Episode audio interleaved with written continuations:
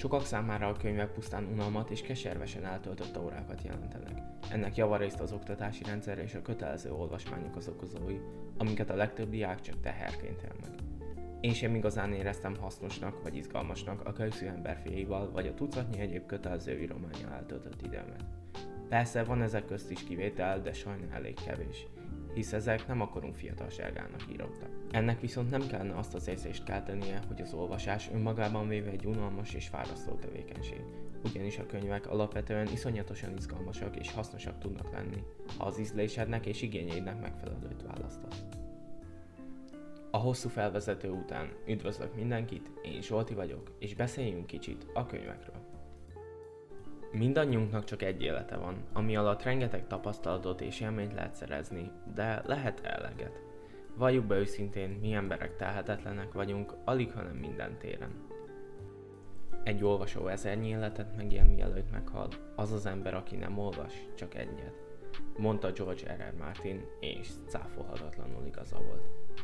Mert egy jó könyv nem hasonlítható filmekhez vagy sorozatokhoz. Egy könyvben nem néző vagy, hanem benned játszódik le a történet az egész világot, a szereplőket, az érzelmeket, az összefüggéseket és minden mást is te alkotsz újra.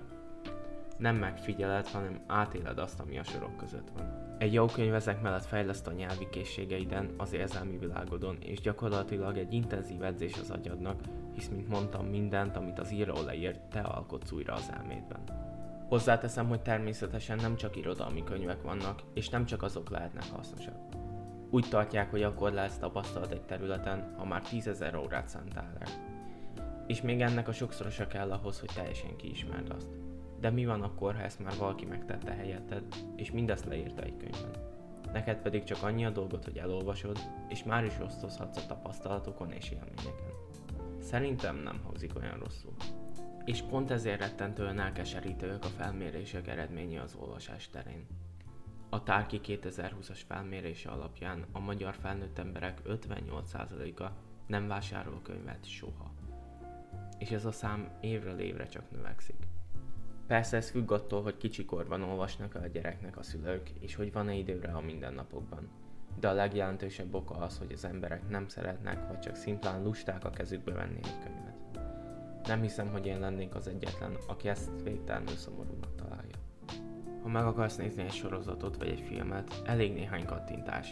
Már hozzászoktunk ehhez, megelégszünk azzal, hogy azt és annyit látunk, amit valaki más a képernyőnkre ültetett. És ezzel nem azt mondom, hogy ezek ne lennének jó dolgok, hanem az, hogy a sorok között lenni más élmény, más tapasztalat és mást hagy maga után. Úgyhogy végszóként legyetek telhetetlenek és olvassatok. Én Zsolti voltam, sziasztok!